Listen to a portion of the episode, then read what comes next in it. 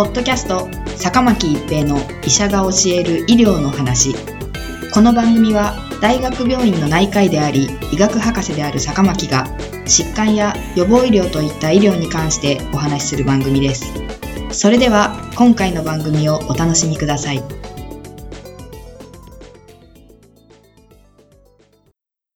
皆さんこんにちは、坂巻一平です。ポッドキャスト、坂巻一平の医者が教える医療の話。今回は4回目のワクチン接種です。日本では2022年5月末から新型コロナウイルスワクチンの4回目の接種が始まっています。接種対象者は60歳以上の方、18歳以上60歳未満で基礎疾患を有する方、その他、新型コロナウイルス感染症にかかった場合の重症化リスクが高いと医師が認める方となっています。接種間隔は3回目接種から5ヶ月以上空けてとなっています。接種するワクチンは1から3回目に接種したワクチンの種類にかかわらず、メッセンジャー RNA ワクチンで、ファイザー社のワクチンは3回目接種と同量、すなわち初回接種と同量。モデルナ社のワクチンは3回目接種と同量、すなわち初回接種の半量となっています。イスラエルではすでに60歳以上の高齢者を対象に4回目が行われており、その有効性についても科学的なデータは報告されています。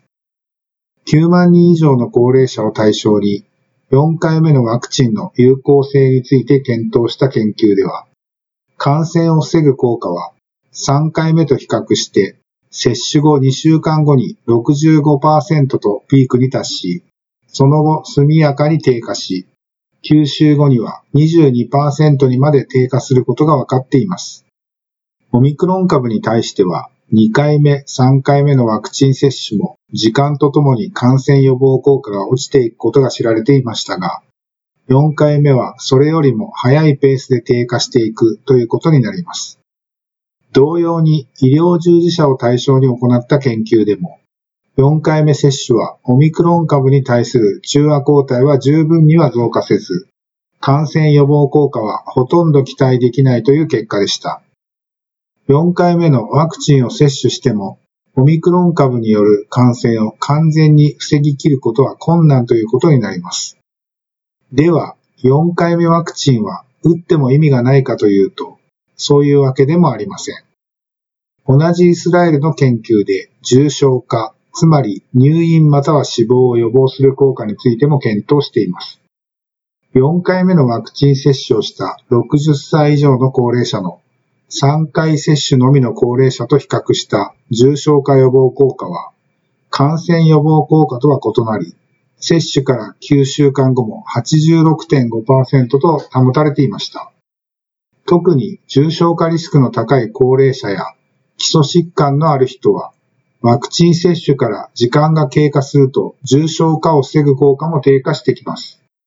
3回目の接種から時間が経って重症化予防効果がだんだんと落ちてきている重症化リスクの高い人にとっては、4回目のワクチンを接種する意義はあるということになります。また、副反応に関しては、イスラエルでの医療従事者を対象にした研究では、4回目の接種後に生じた副反応は、3回目までの副反応と大きな違いは見られませんでした。これまで通り接種部位の腫れや痛み、だるさ、筋肉痛、頭痛、発熱、リンパ節の腫れなどが見られています。3回目までよりも特に副反応が多くなるということはなさそうです。このように4回目のワクチン接種は重症化予防効果に力点が置かれたものになっています。もともと重症化リスクの高くない若い基礎疾患のない人にとっては恩恵は多くないため、現時点では接種対象になっていません。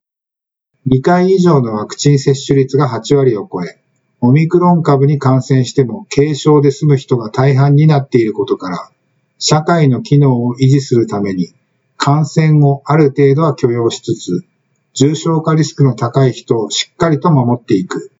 という考え方にだんだんとシフトしてきています。このため、こうした重症化リスクの高いご高齢の方や、基礎疾患のある人の4回目のワクチン接種率を高めることが、重症者を減らすためには重要になります。